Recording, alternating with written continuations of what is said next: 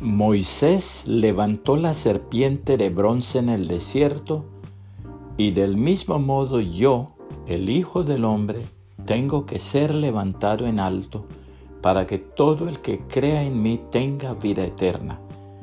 Juan 3, 14 y 15, traducción lenguaje actual.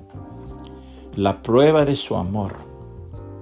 Daria es la protagonista de uno de los dramas religiosos del célebre poeta dramático español Calderón de la Barca. Se sitúa a esta joven en Roma, en los primeros tiempos del cristianismo.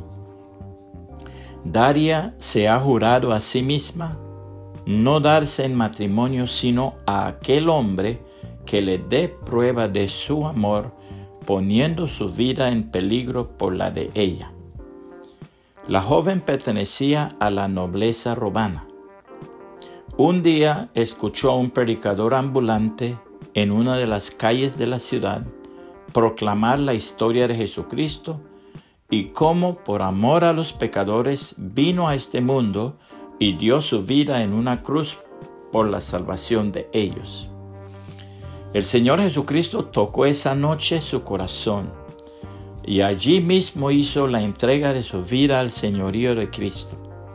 Se convirtió en una fiel seguidora de su Señor y Salvador y finalmente selló con el martirio de su propia vida el amor hacia aquel que le había dado una prueba de amor sin igual. Romanos capítulo 5 versículos 6 al 11 en la TLA dice lo siguiente, cuando nosotros los pecadores no podíamos salvarnos, Cristo murió por nosotros. Murió en el momento elegido por Dios. En realidad, no es fácil que alguien esté dispuesto a dar su vida por otra persona, aunque sea buena y honrada. Tal vez podríamos encontrar a alguien que diera su vida por alguna persona realmente buena. Pero Dios nos demostró su gran amor al enviar a Jesucristo a morir por nosotros a pesar de que nosotros todavía éramos pecadores. Si Dios nos declaró inocentes por medio de la muerte de Cristo, con mayor razón, gracias a Cristo, nos librará del castigo final.